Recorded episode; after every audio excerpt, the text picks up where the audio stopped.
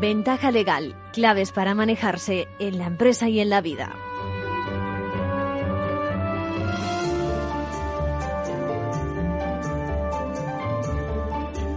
Arranca Ventaja Legal, información ya saben orientada a dar a conocer el mundo jurídico, las instituciones, las principales novedades cómo funciona la cosa, ¿no? Hoy anunciando que esta semana va a tener lugar un evento cumbre de, mujeres eh, juristas. Y llamamos a, vamos a llamar a Esther Montalbá, coordinadora en el Colegio de Abogados de Madrid de la sección de Nuevas Tecnologías, para que nos avance un poco de la ponencia que va a coordinar, ¿no? El papel de la mujer, la discriminación, eh, los algoritmos, ¿cómo le afectan? Bueno, junto a los compañeros de la abogacía estaremos también hoy hablando de segunda oportunidad, el evento que ha tenido lugar en el Colegio de Abogados de Madrid, multas por mascarilla, etcétera. Y en nuestras secciones habituales Manual de Crisis, Jorge nos pregunta, dice, quiero preparar mi intervención a meses vista en la próxima Junta General de Socios. Y nos dice, uno de los problemas con que me encuentro es la insuficiencia de datos. No tengo información bastante, pero además y esto ya entre comillas lo cito a él, dice, hay un rumor acerca de que el administrador quiere limitar perdón, el acceso a algunas parcelas de datos de la empresa. Así que nos pregunta, dice, ¿es posible esto? ¿Cómo lo harían? ¿Por medio de estatutos? ¿Y tendré también que, que impugnarlo? Sin perjuicio de que acuda un profesional, le daremos alguna orientación. Bueno, en el Consejo hablaremos de contabilidad, la contabilidad como prueba, ¿no? Y el temor de ser manipulada eh, por parte de, de, terceros. ¿eh? Eh, una consultora nos llama, nos dice, se encarga de recoger esos asientos laborales, perdón, contables, facturas, eh, los recibos. Bueno, ya veremos a ver cómo, eh, cómo nos preguntan. En la segunda parte también seguiremos con una conversación que mantuvimos con Luis Mateos, abogado laboralista, sobre o, del tema de lo social, como ustedes quieran, en la empresa. Lo habíamos dejado precisamente en esos casos macro, que si los riders, que si los algoritmos a la hora de seleccionar el personal, que si los interinos, luego lo escuchamos.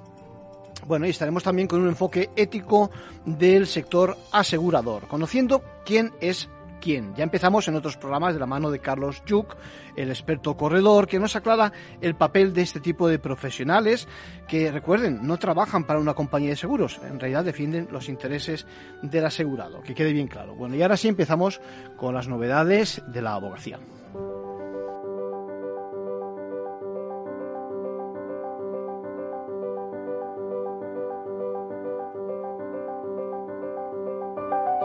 Ahora en Ventaja Legal, la actualidad semanal de la abogacía.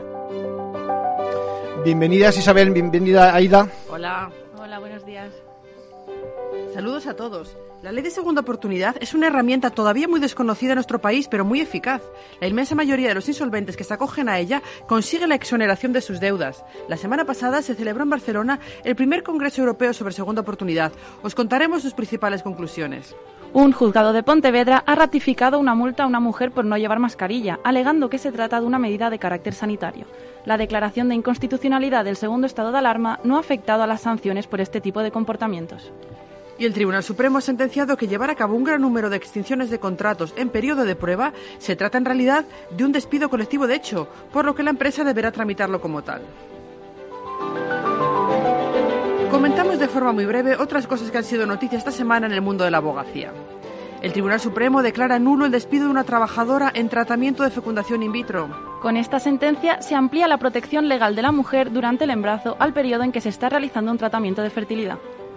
Unión Profesional y el Consejo General de la Abogacía organizan la segunda edición del Encuentro Nacional de Mujeres Profesionales. El evento tendrá lugar este miércoles 24 de noviembre en la sede del Consejo de la Abogacía a las 16.30. El Colegio de Abogados de Madrid celebra la novena cumbre de mujeres juristas. Las jornadas tendrán lugar los días 25 y 26 de noviembre y reunirán profesionales de todos los estamentos jurídicos, representantes de la política, la academia y la sociedad civil comprometidas con igualdad de oportunidades entre hombres y mujeres. Vuelve el Congreso de Derecho y Montaña en Jaca. Durante los días 25 y 26 de noviembre, el encuentro abordará la responsabilidad de los distintos agentes que intervienen en las actividades de montaña. La crisis generada por la pandemia ha disparado las insolvencias personales y la situación podría empeorar. El primer Congreso Europeo sobre Segunda Oportunidad, celebrado la semana pasada en Barcelona, analizó desde una doble perspectiva jurídica y social el impacto del sobreendeudamiento en la economía y en la vida de las personas. Según los cálculos que han hecho, a finales de este año se habrán iniciado un total de 12.000 procedimientos de esta naturaleza, un 41% más que el año anterior, superando con creces los de personas físicas a los de personas jurídicas. Ante este crecimiento en número de casos, se hace especialmente importante utilizar mecanismos como la segunda oportunidad, algo que recordó la decana del Colegio de la Abogacía de Barcelona, María Eugenia Gay, en la inauguración del Congreso. La tendencia que se registra es sobre todo al alza y sobre procesos referidos a ciudadanos y ciudadanas que o bien a causa de sus créditos particulares, préstamos personales o hipotecarios, o bien por el infortunio de la actividad profesional, lo han perdido todo menos sus deudas. Durante el Congreso se presentaron cifras obtenidas por el Observatorio de la Insolvencia Personal puesto en marcha por el Colegio.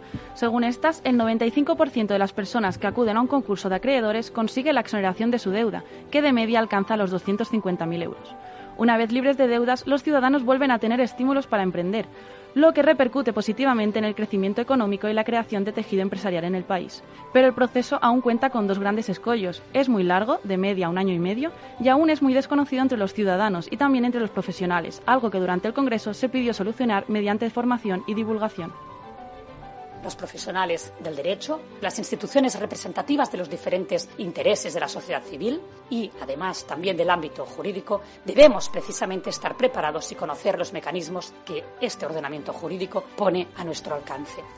La principal novedad del Congreso fue ofrecer una visión más social de una situación dramática como es la insolvencia, que genera problemas de salud, exclusión y un estigma personal que no debe perderse de vista. Por eso se apostó por poner a los afectados en el centro de la norma para permitirles encauzar sus vidas y reiniciar proyectos. En la cita también se analizó el anteproyecto de reforma de la ley concursal, que excluye a los abogados de algunos de los procedimientos previstos para micropymes, algo que los participantes exigieron que se reconsiderara para garantizar los derechos a los que se acuden a esta herramienta. Un juzgado de Pontevedra ha ratificado la multa impuesta en Ogrove por la policía a una mujer por no llevar mascarilla. La obligación de usarla, interpreta el magistrado, no se trata de ninguna suspensión de derechos fundamentales, sino que es una medida de carácter sanitario. El fallo también rechaza la argumentación de la sancionada sobre la nulidad de los estados de alarma. El abogado recuerda que el uso obligatorio de la mascarilla fue impuesta el 17 de julio de 2020 por la Administración gallega, a la que correspondía la competencia sancionadora de forma exclusiva. El uso de mascarillas fue obligatorio en espacios exteriores hasta el 26 de junio de este año. Nos lo explica el abogado Antonio Buján Louro.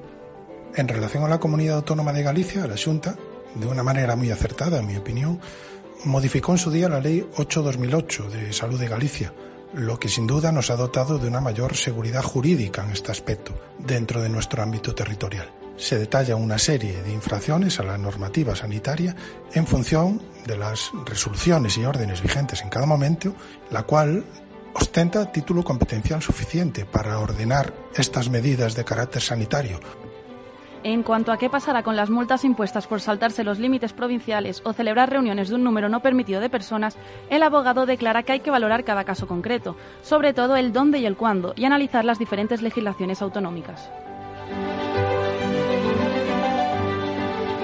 Tribunal Supremo ha sentenciado que llevar a cabo un gran número de extinciones de contratos en periodo de prueba constituye en realidad un despido colectivo de hecho.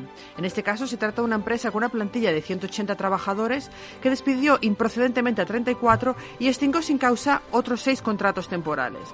La empresa, la empresa también concluyó 25 contratos por la supuesta falta de superación del periodo de prueba. El Supremo reconoce que el artículo 14 del Estatuto de los Trabajadores posibilita la extinción del contrato durante este periodo, sin necesidad de motivar las razones del desistimiento empresarial pero señala que extinguir un número tan alto de contratos sin acreditar mínimamente las razones revela el intento de acudir a la figura del despido colectivo. Además, no estima que puedan usarse como justificación las supuestas quejas de algunos trabajadores que consideraban que no se aseguraba su salud durante la pandemia.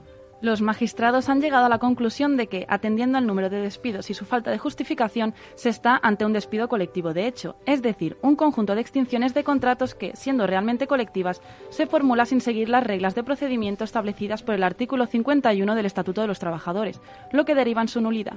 Así lo afirma Rebeca Jiménez Nieto, abogada del caso. lo que hace el Supremo es decir que lo que en el marco temporal que establece el artículo 51 es valorar todas las extinciones que se produzcan en la relación laboral siempre que sean ajenas a la voluntad del trabajador. En principio es jurisprudencia, sí que es verdad que al final eh, habrá que verlo un poco caso por caso. Y terminamos con la abogada de la semana. ¿Quién es Aida y por qué? Se trata de Filomena Peláez Solís. Lleva más de 30 años enfrentándose a casos de malos tratos. Ha sido presidenta de la Subcomisión de Violencia sobre la Mujer de la Abogacía Española durante casi una década y acaba de recibir la mención especial Soledad Cazorla del Consejo General del Poder Judicial y la Gran Cruz al Mérito en el Servicio de la Abogacía. Peláez afirma que es fundamental el compromiso de la sociedad porque estamos fallando al no mostrar un apoyo incondicional a la víctima, cuestionando en ocasiones la veracidad de la denuncia. Junto a ello, es fundamental la educación en igualdad desde el seno de la familia, porque el maltrato cada vez sucede a edades más tempranas. Nos asusta mucho a todos los que intervenimos. Nos encontramos con víctimas jovencísimas y con agresores jovencísimos, ¿no? Entonces quizás ahí se pudieran reconducir las conductas en gente, en gente joven, pero con cursos, en fin, de peso, no con 20 horas o número determinado de horas que haga incapaz que se cambie la mentalidad de una persona y que vea, que se vea, que se mire en el espejo. También reivindica ampliar la dotación económica al turno de oficio en esta materia y aumentar las medidas para que los abogados puedan llegar a las zonas rurales y que todas las mujeres reciban la atención necesaria. Y considera vital la asistencia letrada a las víctimas desde la denuncia y juzgar con perspectiva de género a los que tienen que aplicar la norma. Y en la lucha contra esta lacra confiesa que es fundamental el compromiso de la sociedad fundamental el compromiso de la sociedad en general. Eh, hay altibajos, hay mm, avances y retrocesos cuando la sociedad empieza a cuestionar, por ejemplo, hay retrocesos si la sociedad cuestiona la credibilidad de la mujer víctima de violencia de género, la famosa, el bulo de la denuncia falsa.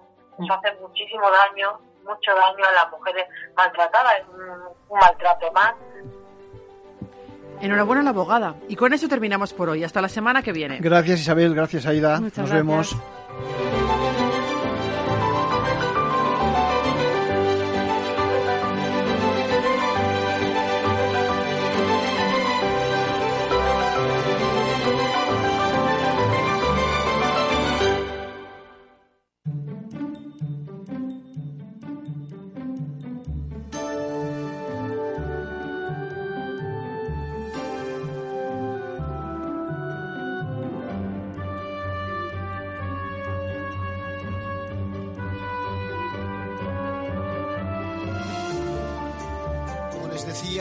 esta semana tiene lugar una mesa importantísima sobre eh, el impacto de la tecnología y de la inteligencia artificial en el mundo jurídico y no en el mundo jurídico. Para ello contamos al otro lado del teléfono con Esther Montalbá, eh, diputada del Ilustre Colegio de Abogados de Madrid, eh, letrada. ¿Cómo estás, Esther? Hola, muy buenos días, Arcadio. Pues encantada de estar aquí con vosotros hoy. Cuéntame, cuéntame exactamente en qué consiste esa mesa eh, eh, que coordinas. Pues la verdad es que es una mesa que ya auguro que va a ser trepidante. Eh, hemos configurado una mesa súper, súper heterogénea en la que tenemos a mujeres que son súper relevantes en el mundo de la consultoría. Tenemos a KPMG, tenemos a Deloitte, para darnos esa perspectiva del análisis de los procesos de digitalización en la industria mm, española. Tenemos también a, científicas, ¿no? Tenemos a la directora de Inetum Cataluña, a Susana Prado, que es ingeniera informática, tenemos a Nuria Salán, que es profesora de metalurgia y es subdirectora de la Escuela de Ingeniería Industrial, Aeroespacial y Audiovisual, que es, es algo fantástico, ¿no? Contar con, con estos cerebros que nos van a dar una visión totalmente transversal de cómo va a impactar y cómo está impactando ya ¿no? Eh, la aplicación de las nuevas tecnologías en el desarrollo profesional de las mujeres en concreto, pero también de, esa gestión del mundo profesional. Sin duda, sin duda, eh, las mujeres en la recuperación económica y social tras la pandemia, papel fundamental. Cuéntame, ¿qué está sucediendo precisamente en estos momentos? Así, eh, dándote una visión cenital, lo que sucede es que te basas en estadísticas, te basas en el, en el mercado propiamente y, lo que aprecias de un vistazo es que se sigue eh, estando eh, muy alejada, ¿no? La mujer está alejada de, esa trayectoria profesional de las carreras STEM, ¿no? Aquí el oyente conoce cuál es la dinámica del STEM, yo lo reitero para que quede muy claro. Las carreras STEM son estas carreras que se basan en, lo que antes llamábamos las ciencias, ¿no? La matemática, la, química, la, física eh, y también la tecnología, por supuesto hoy por hoy advertimos que, sigue habiendo mucha menor participación en las universidades de mujeres en estas carreras. Si bien es cierto que ya pues hay una incursión que es evidente, siguen estando lejos. Y tenemos que desgranar cuál es el motivo de que esto suceda, ¿verdad? ¿Qué, está pasando? Pues vamos a buscar en esta mesa en la que hemos reunido a estas mujeres, vamos a buscar cuáles son las palancas que a ellas las motivaron a dirigirse a este tipo de profesiones. También vamos a analizar eh, cuáles son los incentivos públicos y privados que, se están poniendo a la disposición del talento femenino para medrar dentro de estas profesiones. Y también seremos críticos, ¿no? Veremos eh, si las medidas que se están aplicando actualmente de verdad están encaminando a la mujer, le están facilitando el acceso a estas profesiones o simplemente eh, nos estamos focalizando en, digamos, paliar los síntomas y no estamos atacando a la enfermedad desde, su, foco. Sí, eh, tenemos que hablar, estamos hablando de ciencia, eh, estamos en un programa jurídico, por lo tanto también tenemos que hablar de ciencia jurídica y hay un punto en el que confluyen en estos momentos eh, eh, precisamente pues muchos miedos, porque estamos hablando de los algoritmos a todas horas y más que vamos a hablar más adelante. ¿Hasta qué punto los algoritmos que se están, digamos, gestando en estos momentos pueden incidir también en situaciones discriminatorias de género y de cualquier tipo? Bueno, es que la cuestión es apasionante y esto también eh, es una pregunta como moderadora que le voy a lanzar directamente a las ingenieras informáticas que tendré en la mesa. ¿Por qué? Porque efectivamente el, sesgo está presente, como todos sabemos, la parte de la, inteligencia artificial lo que hace es aprender de la experiencia. Por tanto, con ese aprendizaje, con ese em, machine learning que realiza la inteligencia artificial, después arroja unos resultados. Ese machine learning, precisamente por basarse en la experiencia, muchas veces lo que hace es que el algoritmo está derivando unas conclusiones que están marcadas por un sesgo. Y el sesgo, eh, hemos visto en experiencias anteriores en Estados Unidos, por ejemplo, cuando ha habido aplicación eh, de la inteligencia artificial en las resoluciones eh, judiciales, a veces ha arrojado sesgo incluso por razón de raza, ¿no? De, raza, que es, algo salvaje, ¿no? en el año 2021. Pues esto también sucede respecto del, del sesgo de género. Y este, esta, estas conclusiones que puede llegar a obtener la inteligencia artificial nos ponen sobre la mesa a todos los juristas unas cuestiones que son del todo relevantes, porque pensemos que la inteligencia artificial no solo nos ayuda a las abogadas y a los abogados a resolver nuestros casos y a facilitarnos la jurisprudencia más adecuada a nuestro argumento, es que también se está aplicando inteligencia artificial en los procesos de contratación. Por tanto, eh, necesariamente, si, yo tengo un sesgo que está aplicando en el algoritmo, a mí me puede eh, condicionar como, eh, persona responsable de recursos humanos y me puede condicionar en muchas más cuestiones. Esto, de esto se derivan mil, asuntos que debemos tener en cuenta. Entre ellos, lo importantísimo que es que ese sesgo no tenga una incidencia directa, pero también lo importantísimo que es valorar si, el algoritmo modifica ese sesgo, si lo que estamos haciendo es perjudicar en mayor o menor medida a hombre o mujer. Es que es interesantísimo. Interesantísimo y quedamos emplazados para que acudamos a esa cumbre mujeres juristas, eh, su participación, vuestra participación en la recuperación económica y social tras la pandemia, organizado por, bueno, en la RAE, precisamente, en el Salón de Actos de la RAE, y organizado por la Comisión de Igualdad, Diversidad e Inclusión del Colegio de Abogados de Madrid. Un placer contar contigo y seguiremos informando acerca de lo que ocurre alrededor de este tema tan interesante, Esther. Muchísimas gracias, Capital Radio, Ventaja Legal, por estar siempre a la última en estas cuestiones y por ser altavoz de estos foros que son una grandísima ayuda para la ciudadanía y para el sector legal. Un abrazo, Esther. Nos vemos en el acto. Hasta luego. Hasta luego. Hasta luego.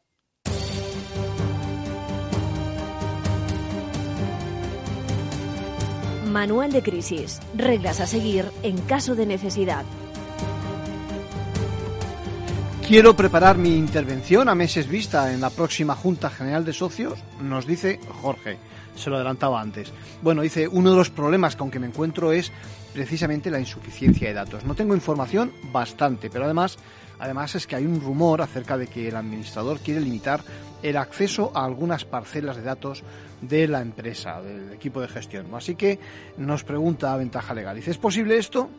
Dice, ¿cómo lo harían? ¿Cómo lo haría la empresa? ¿Por medio de eh, alguna disposición estatutaria? Y por último dice, ¿tendré entonces que impugnarlo? Bueno, Jorge, gracias por tu interés y por la confianza puesta en nosotros. Ya sabes, busca un buen profesional ¿eh? para que te asista. En cualquier caso, lo que da la radio, lo que da este espacio, eh, pues te, explico. Bueno, lo que me presentas, si no lo califico mal, es un cuadro donde se establecen causas genéricas que permitan a los administradores, con cierta discrecionalidad, denegar parte de la información a los socios, ¿no? Bueno, eso yo entiendo que es el escenario que, nos cuenta. Bueno, en principio, todo apunta a que infringiría la ley ese movimiento de la dirección de la empresa. Y como norma general que sepas que no es admisible que se autoricen previsiones estatutarias que amparan denegaciones de información, que ya te digo que vamos a calificar antemano de ilícitas. Bueno, a tu otra pregunta, sí, sí que se incorporan a los estatutos y si se incorporan los estatutos, en efecto, es lo que toca, que el juez, que el socio, perdón, deba impugnar los acuerdos adoptados. Eh, bueno, el principio básico es que no se puede, por ninguna vía, reducir los derechos de los accionistas. La jurisprudencia tiene dicho, bueno, que quien decide si es pertinente o oportuno acceder a la información con los socios y no son los socios, perdón, y no los administradores o los presidentes de la junta.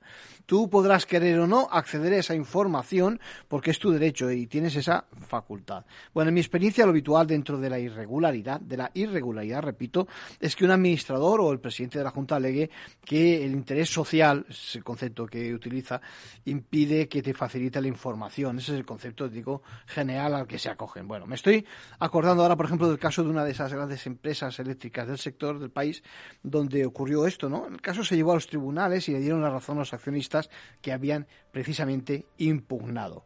Esto pasa, te lo imaginas, para sobre todo esconder detalles de gestión por parte de los administradores. Primero, intentan incluir las causas de impedimento de la información y en los estatutos esencialmente. Luego la justicia lo normal es que eh, las declare ilegales. Y al final buscan esa fórmula consistente en que discrecionalmente quede en la potestad de la administración de la empresa el de negar esos datos que se piden con la excusa de que perjudican, como decíamos, la marcha de la sociedad. En el caso ese de la eléctrica, pues apenas hace cuatro o cinco años nos recordó que el criterio que se utilizaba eh, por la Junta para privar el derecho de voto, que era eh, el sistema de gobierno corporativo, pues bueno, que estaba en los estatutos, pues que no es apto, ¿eh? no es una forma apta para privar al socio de un derecho básico como es el derecho de voto.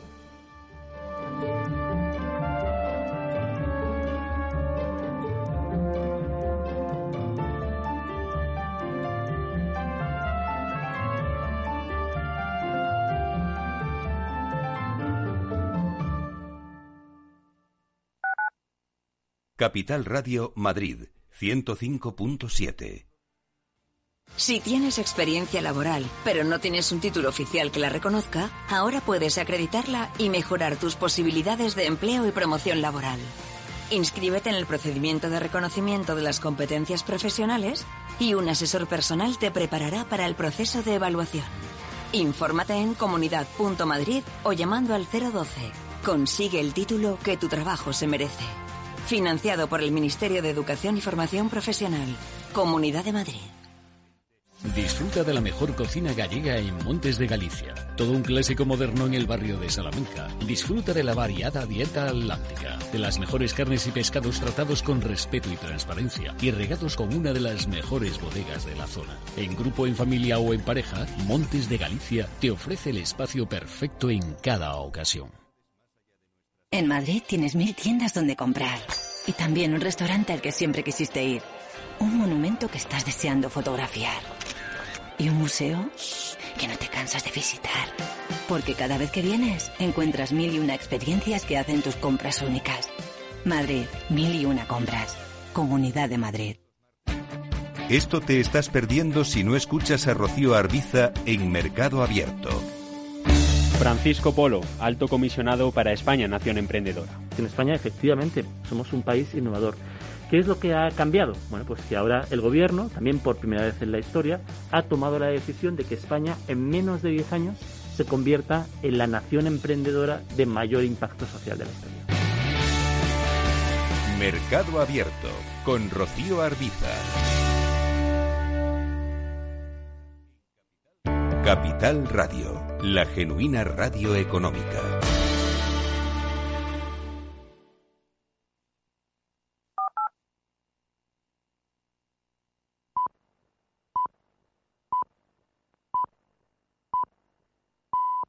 Ventaja legal con Arcadio García Montoro.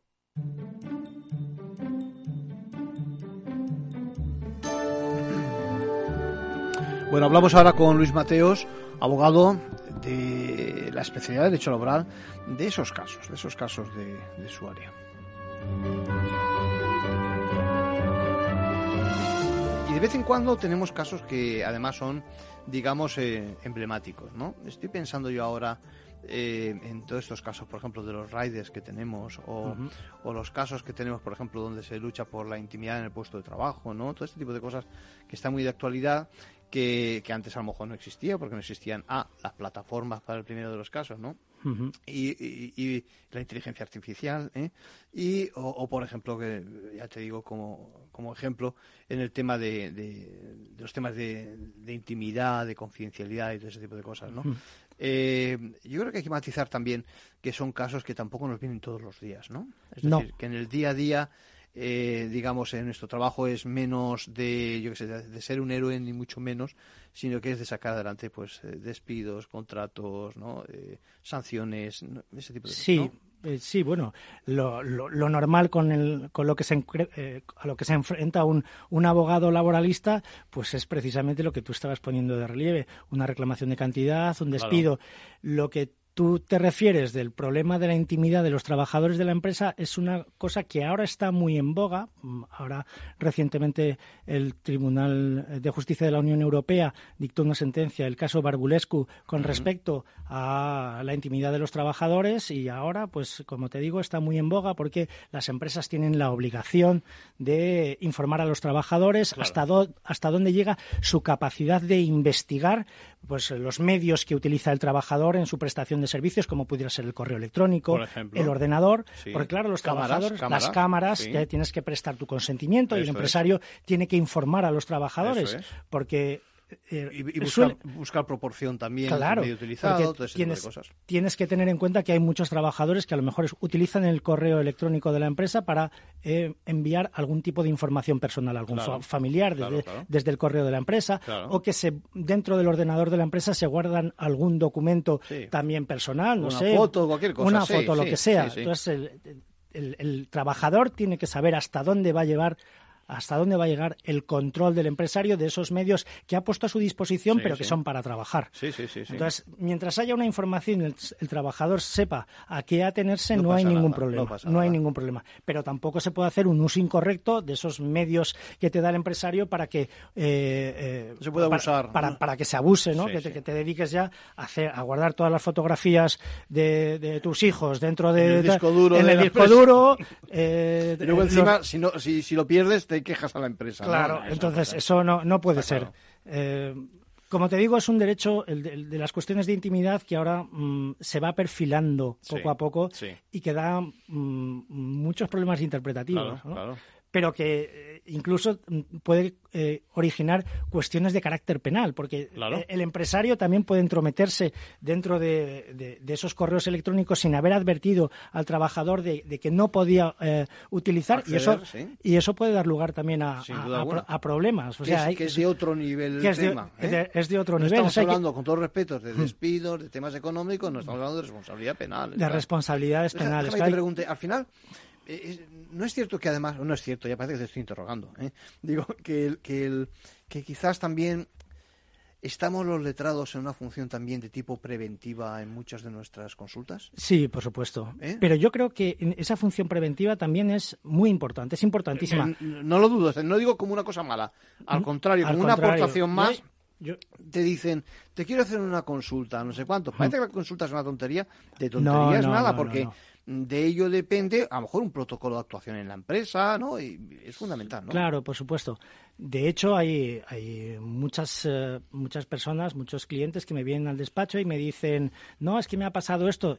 Y yo les he tenido que decir, ¿y por qué no te has ido a un abogado, aunque no fuera yo, Esta para otra. plantearle una consulta y te Esta habrías.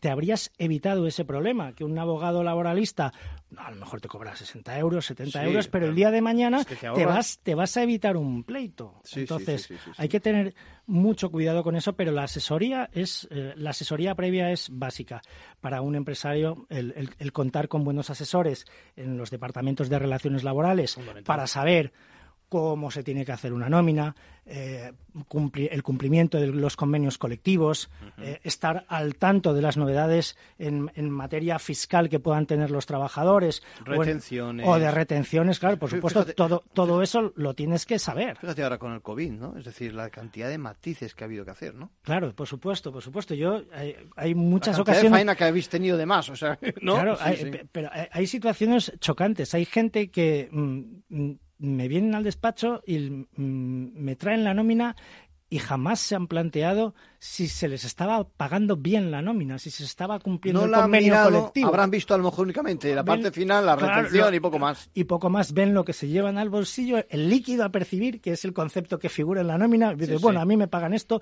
Ya no está. sé si los conceptos están bien, si hay una mejora voluntaria, si hay un pago en especie, todo eso les da un poco igual. Y puede Eh, haber desde un error Puede hasta- haber desde un error y no hasta- se lo hasta plantean nunca. hecha, o a estar, o a estar, o a estar Sí, mal hecha. y también de, he de reconocer que también los empresarios, a pesar de, de estar debidamente asesorados, Bueno, en otras ocasiones no lo están tanto. Claro, y claro. te das cuenta de que dices, pero bueno, si este convenio colectivo que están aplicando es Es el de hace dos años. Fíjate. Y entonces dices, Fíjate. no se han dado cuenta de que hay una revisión salarial y que, y es tienen, verdad, ¿eh? Hay que veces, tienen que acomodar el y salario. muchas veces que no se dan cuenta. Es decir, que no, no. no siempre hay mala Hay- fe. en no, no, no, hay de todo, hay, de todo. El derecho es una cosa, y el derecho mm, laboral particularmente, como el derecho fiscal, es una cosa muy viva, muy Mm. cambiante. Las novedades están al orden del día. Hay muchas editoriales que están publicando, te mandan por correo electrónico una novedad. Pero para esas que... son las buenas. O sea, vamos a ver. Claro. Esa es la información a la que no tiene acceso el cliente, aunque el cliente sí que se cree que tiene acceso por lo que decíamos antes de Internet y demás. Hmm. Y no tiene acceso en otras razones porque, mm, con todos los respetos, no entendería muchas de las cosas que decimos allí. Vamos a ver, esto nos lleva a un tema, yo creo que muy interesante, que es el lenguaje con el que nos dirigimos. Sabes que hay una, no sé si polémica o hay diferentes tendencias en estos momentos donde se dice, bueno, pues las sentencias tiene que entender todo el mundo. ¿Eh? Muy difícil. Muy bien, a mí me gusta, vamos, admito cualquier oposición, pero yo estoy de acuerdo a veces contigo. no las entiendo ni yo. Sí. Bueno, a veces no las entiende ni quien las redacta. Desde ¿eh? luego. Pero bueno, eh, eh, en segundo lugar, hombre, lo que sí que es cierto es que tiene que haber alguien, digamos, eh, en- entre, por una parte, digamos, el aparato de justicia y por otra parte el cliente que, vamos a decirlo así, que traduzca los términos que hay. Porque esa es la función precisamente que tiene también el letrado, ¿no? Es decir, adecuar lo que te están diciendo técnicamente Hmm. que yo creo que está muy bien que abundemos todavía más técnicamente en los conceptos para afinar y demás, pero que al final podamos decir al cliente, mira, esto traducido significa que lo que fuera, ¿no? Claro, es, es yo eh, Vas a, hablar del, vas a hablar del médico también, ¿no? Claro, No, claro, claro, Si el, el médico tú ves en un, en un informe a- anamnesis o ves Sí, sí. broncoespasmo, O asepsia, o claro, sí. dices, o, eh, o epíctasis, perdón, eh, no sabe realmente de, de- de lo que está hablando, ¿no? Coge un, un prospecto de una medicina, ¿no? Claro, Es entonces, y, nosotros los abogados o los, los operadores jurídicos, ¿no? sí. Nos encontramos con el mismo problema. Claro. Utilizamos una terminología muy precisa Claro. y que no, no todo el mundo la utiliza ade- adecuadamente. Esta es otra. Que, eh, pero eso es una cosa que no en el ámbito del, del derecho laboral solamente, No, sino en todos. en cualquiera, Yo veo programas de televisión o veo noticias en prensa y me llama la atención, por ejemplo, que se utilizan términos como resolución o rescisión, Sí. que no son exactamente lo mismo, pero parece que utilizar la palabra Bueno, rescisión es lo mismo, ¿no? Que es romper Es- algo y se acabó el tema. Bueno, ¿no? pero tiene No, sus matices. También, no, Tiene- no, me refiero, que, matices. me refiero que, que, a la, que se da esa sensación. Sí, claro. Evidentemente que tiene Claro, matiz. claro. Oye, ¿qué me dices de una cosa? Yo acabo O de- querella y denuncia, perdona. Por- por ejemplo. Que no son lo mismo. O querella y demanda. O poner una querella penal, ¿no? Una- parece una Claro, que- claro, claro. Bueno, a- a- eh, a- no sé si ayer o esta mañana, ya no me acuerdo, eh, con ocasión de una sentencia del Tribunal Constitucional se dice, el Tribunal Constitucional tumba y estoy diciendo yo, me he ido al diccionario, he buscado lo de tumbar y pone poner en posición horizontal. Entonces digo, como letrado, estoy buscando a ver qué existe, qué es la cuál es la posición horizontal de lo que acaba de decir el, el Tribunal Constitucional. Hombre, yo creo que en efecto eso hay que hacer un esfuerzo. Estamos en ventaja legal, Mm. estamos en Capital Radio y precisamente eh, este que les habla lo que intenta es mm, acercar el derecho y las instituciones a las personas, pero también, eh, digamos, sin perder, digamos, algo de propiedad en el lenguaje o Por bastante, supuesto.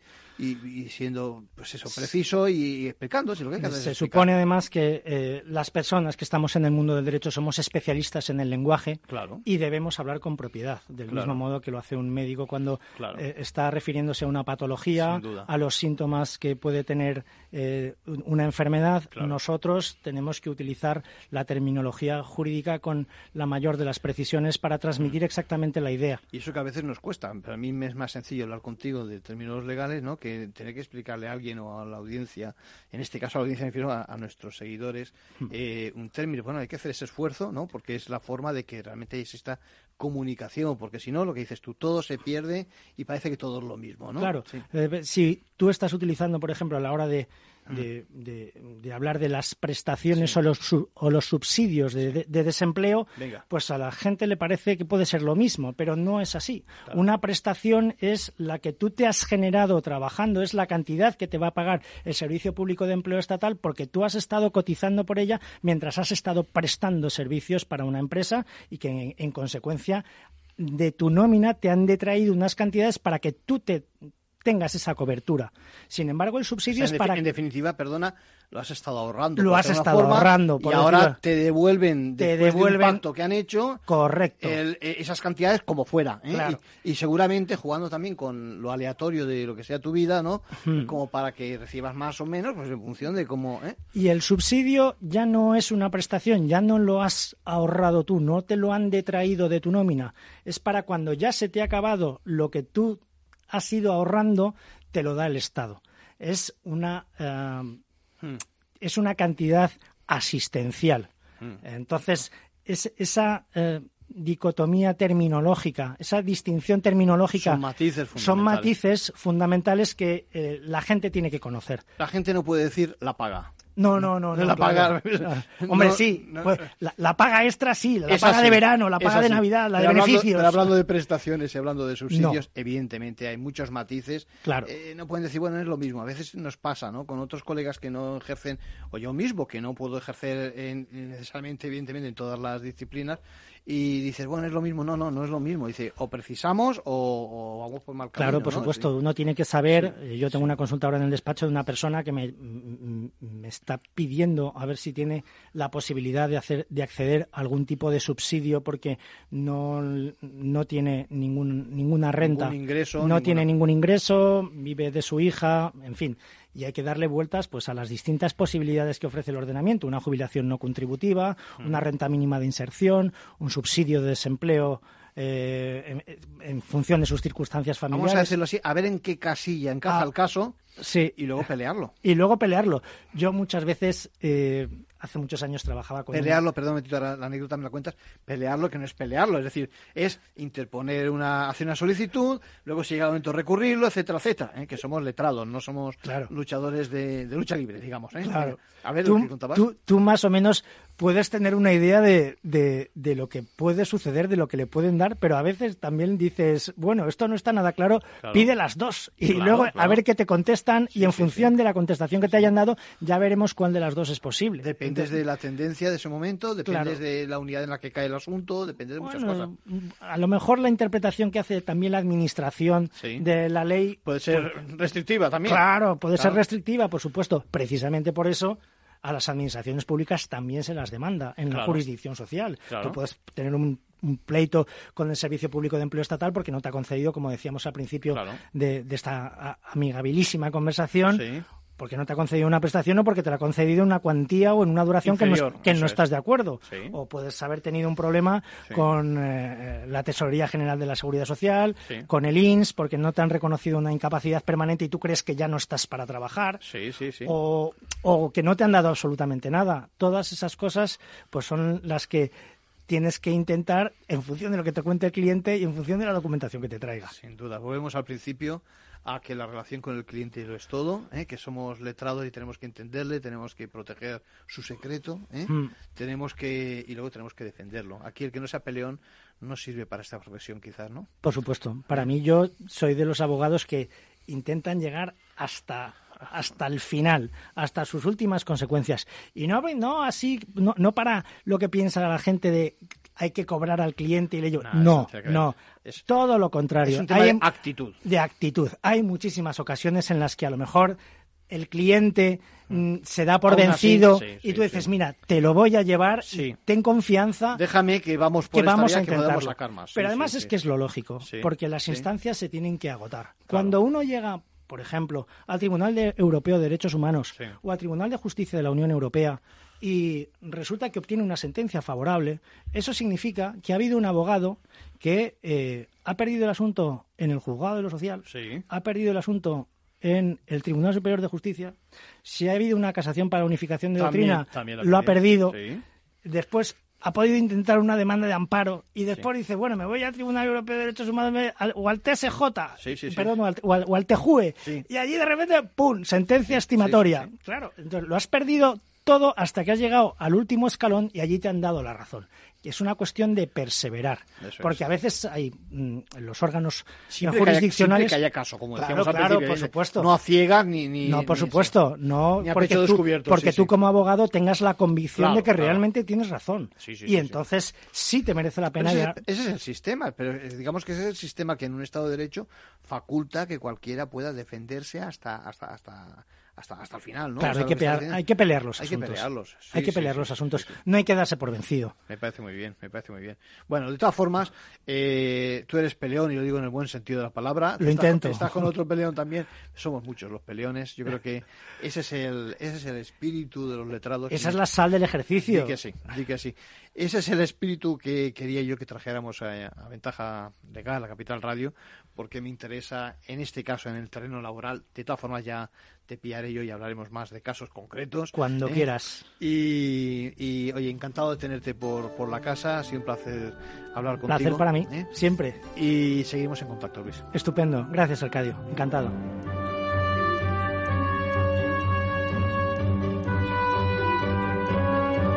Bueno, y ahora con unos minutos sobre un enfoque ético del sector asegurador de la mano de Carlos Yuc, experto corredor de seguros.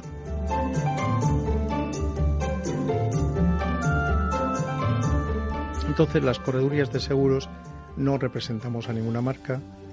De hecho, alguna vez me han dicho, ¿tú con cuántas compañías trabajas? ¿O para cuántas compañías trabajas? Digo, ninguna. Con ninguna, por una parte. Ninguna, sí, sí. porque yo no puedo trabajar para ninguna compañía de seguros. Ah, Está bien, o sea, para ninguna, no, evidentemente. No, nunca, jamás. Y Pero además- cuestión es que ofrezcas servicios, eh, eh, ¿no? No, yo lo, que Acláralo, hago, yo lo que hago es que represento los intereses de mi cliente. Eso es. Todo yo represento Eso con es. independencia, con completamente sometido, y cuando digo sometido, a los intereses de ese cliente. Claro. Es decir, yo lo que tengo que hacer es, sabiendo lo que sé, Sí.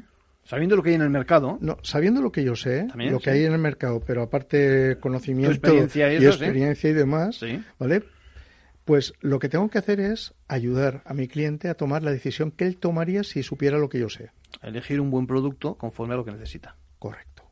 ¿Vale? Y eso a veces significa que a lo mejor el mejor producto o el producto que parece mejor no es el más adecuado. ¿Por qué? Pues porque resulta que, por ejemplo, esa compañía no tiene una ética de negocio que la impulse a cumplir sus compromisos. Eh, No, no, lo que dices no es ninguna tontería. No es ninguna decir, tontería. Una cosa es incluso, a ver si te lo traduzco bien, que las prestaciones que te puede dar- dar a ti, eh, si se produce el siniestro y demás, pudieran ser buenas, digamos. Y otra cosa es que, sin embargo, eh, eh, no lleve un camino societario la, la empresa que a ti, que encaje con tus principios éticos Claro, y demás. bueno, esto lo sabemos todos. Tenemos algún conocido Sí. que es capaz de prometer el oro y el moro, igual Sí. como una compañía de seguros, pero que luego no tiene la tradición de cumplir sus compromisos. No a no ser que sea en el juzgado, ¿no? Entonces, eh, lo que se, lo que pasa en nuestra vida cotidiana también pasa en- Sí, a veces a nivel societario y esto Lógico. no nos tenemos que engañar. Entonces, ¿qué ocurre? Pues que el corredor, si es honesto, pues no solamente busca técnicamente, por eso te decía lo que se mueve en el mercado. Sí. No, pero es que además, ¿y cómo se mueven en el mercado estas, estas Claro. soluciones? ¿no? Entonces, eh, ahí choca un poquito. A nosotros a veces nos han pedido, por ejemplo, en la ley 26-2006, Sí. anterior a la vigente actualmente, nos pedían un análisis objetivo. Eh, ¿Qué puñeta subjetivo? Esto es subjetivo por completo, Totalmente. porque tenemos que volcar ahí Claro. una experiencia personal y además a veces lo que en un sitio funciona, En otra no, provincia claro. no. Claro, claro. Porque las personas que controlan aquello en, en otro lugar Son distintas. son está. distintas. Y, y a veces funciona muy bien, por ejemplo, en determinado tipo de seguro. Y ahí, por ejemplo, un alegato contra aquello de yo prefiero tenerlo todo en la misma compañía. Pues, y- Pues y no. sirve bien para todo, es, es prácticamente imposible, ¿no? Es, es muy complicado. O sea, tú Entonces, te vas a comprar un coche y siempre vas, eres fiel a la marca por encima de todo y resulta que no tiene ese, ese coche de que es característica que tú no querías, ¿no? No, Ferrari puede hacer coches fantásticos, Fenomenal, pero un utilitario no lo pero- encuentras. O igual no fabrica buenas zapatillas Por para ejemplo. hacer running. Pues sí, sí, sí, sí, ¿verdad? sí, sí, sí, Entonces, duda. eh, ¿qué ocurre? Pues que, que lo que tenemos que hacer nosotros es aplicar ese conocimiento, esa Claro. experiencia, compartir también entre colegas. Claro. Compartimos muchas, Eso es un valor añadido muchas fenomenal. cuestiones Sí, entre sí. colegas porque nos vamos contando las experiencias que tenemos. Ahí, por ejemplo, las compañías, si fueran más listas, se cuidarían un poquito más. De lo que pinta en el De- sentido de que- claro, claro, claro. ¿Qué me dices del reaseguro? Porque la gente no sabe muy bien lo que es el reaseguro. Vamos a explicárselo. Reaseguro es muy fácil explicarlo, ¿vale? Es, es, eh, el seguro va a base de compartir, de repartir el, el riesgo, ¿no? Y lo que está claro es que si imaginemos, por ejemplo, que tenemos una casa, tenemos una casa en Madrid y luego tenemos otra casa en Pamplona y tenemos otra en, me lo invento, en Miami. Sí. En Miami. Sí.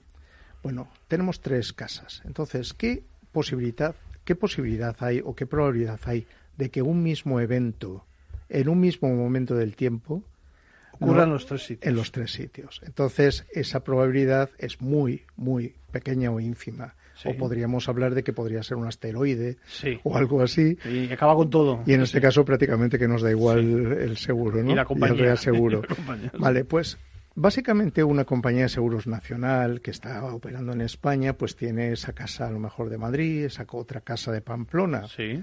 Pero puede ocurrir algo que afecte a España en, en conjunto, ¿verdad? Imaginemos, por ejemplo, que hablamos de pólizas de, de eventos y se está asegurando un concierto musical en Mm. Madrid y otro en Pamplona. Podría ocurrir que ambos eh, fueran eh, cancelados a consecuencia, por ejemplo, de una amenaza terrorista. Es un Por ejemplo. ejemplo, sí. Pero eso no significaría que hubiera también una amenaza en Miami Claro. y en Singapur. Bien, entonces, ¿qué ocurre? Pues que la aseguradora española se puede ver afectada por un conjunto de, de eventos que afecten a muchos riesgos en, en España, ¿no? Y eso le supondría una exposición de capital, eh, un coste de siniestros demasiado elevado para su supervivencia, tal vez. Entonces, ¿qué hace la compañía? Pues retiene, se queda una parte de cada uno de los riesgos, ¿vale? Yo que sé, un 10, un 5, un 15%, y el resto lo cede, lo vende a otras empresas que son globales que se llaman reaseguradoras. Sí, sí. Es una forma, en efecto, es una forma de compartir, digamos, los riesgos, ¿no? Y de- de diríamos, dispersarlos. Y de dispersarlos, sí, sí, sí. La dispersión de riesgos es muy importante para el seguro. Eh, muy interesante lo que, lo que nos cuentas. Y ahora, déjame que te diga dó- dónde estamos en materia de seguros, porque, fíjate, hay uno de los problemas, yo creo que hace esta mañana, en, en un foro que compartimos, eh, pasaba yo una, una- un anuncio, una- un anuncio de publicidad que me habían pasado, eh, eh, que yo no sé, yo no sé, vamos, con mucha frecuencia me viene, y es algo así donde, déjame que lo diga así, cualquiera te vende seguros. Y cuando dice seguros, dice servicios financieros y dice eh, cualquier tipo de cosas. Yo creo que es fundamental que busquemos a especialistas, ¿no? Porque eh, aunque a lo mejor desde el punto de vista regulatorio sí que están cubiertas esas garantías, nos están, nos están un poquito mareando, ¿no? Yo no se me ocurriría, digo yo, ¿eh? ir a que me repararan, no sé, una bicicleta en un taller de automóviles o, aquí en la radio, por ejemplo, ¿no? Eh, eh, ¿Hasta qué punto acabaremos con seguros que nos los vende cualquiera, por ejemplo?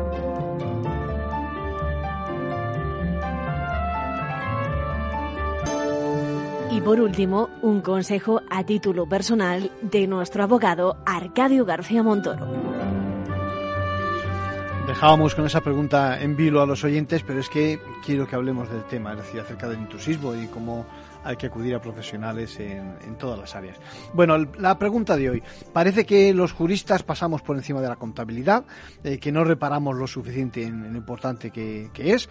Nos pregunta una consultora de tamaño pequeño, bueno, exactamente su directora Isabel, sobre el valor jurídico de los asientos contables. Dice, mi experiencia es que se limitan a, reflejar en la gestoría, nos limitamos a reflejar en la, en la gestoría, estoy leyendo lo que nos dice en su consultora, lo que nos aportan los clientes, lo que pasa es que en más de una ocasión nos hemos visto en problemas porque intentan terceros, socios de las empresas, atribuirnos responsabilidad. Incluso nos la piden, dice eh, Isabel, directamente sin acudir a la dirección de la empresa o quieren incluso quedarse con recibos o con facturas eh, aportadas que interceptan. Bueno, Isabel, la contabilidad equivale a información, es algo más que puede aportar indicios o pruebas de, la marcha y de las decisiones de una empresa. Si vosotros os limitáis a insertar datos, esos apuntes, no hay por qué preocuparse por, por vuestro papel, ¿no? Lo que, los que tienen que preocuparse, o sin más, ser conscientes de que son responsables de la gestión y parte de ella se puede ver en esos movimientos contables que luego se incorporan a los correspondientes libros que tiene que llevar la empresa, digo, los que tienen que preocuparse como muchos son los directores de la empresa, ¿no? Así que ni negar la importancia de la contabilidad, ni por otra parte atribuirle más de la que tienen.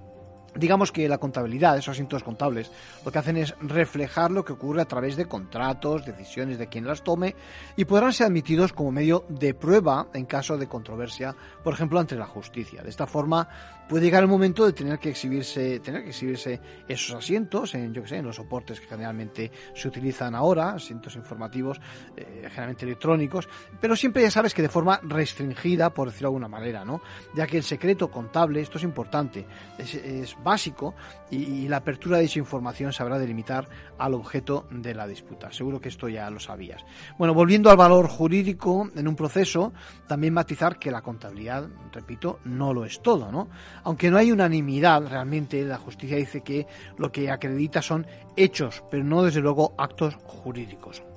O dicho de otra forma, que el negocio jurídico no se expresa en la contabilidad. Solo hablamos, por lo tanto, de hechos contables que pueden suponer indicios. En cuanto a eso que dices de que te la solicitan terceros, esos datos, bueno, sabes que es un derecho y un deber mantener precisamente en secreto la contabilidad y que, y que el delito correspondiente, eh, que hay un delito para ello, eh, protege dicho secreto y que se extiende también a los trabajadores externos que la gestionen, como sería en este caso eh, tu posición. ¿no? Bueno, solo una cosa más, atención a la la fuga esa de información por vía de facturas que luego se incorporan a la contabilidad o de recibos, ¿no? Porque forma parte del deber de conservación que tiene la empresa y cuidado que esos justificantes, como a veces también correo electrónicos o cartas en estos instantes, bueno, pues entienden que forman parte de ese paquete. Bueno, pues eh, lo dejamos aquí por hoy. Les convocamos para el próximo programa, la semana que viene. En todo caso, nos oímos todas las mañanas en el programa de La Bolsa de la Vida con Luis Vicente Muñoz. Que pasen una buena semana.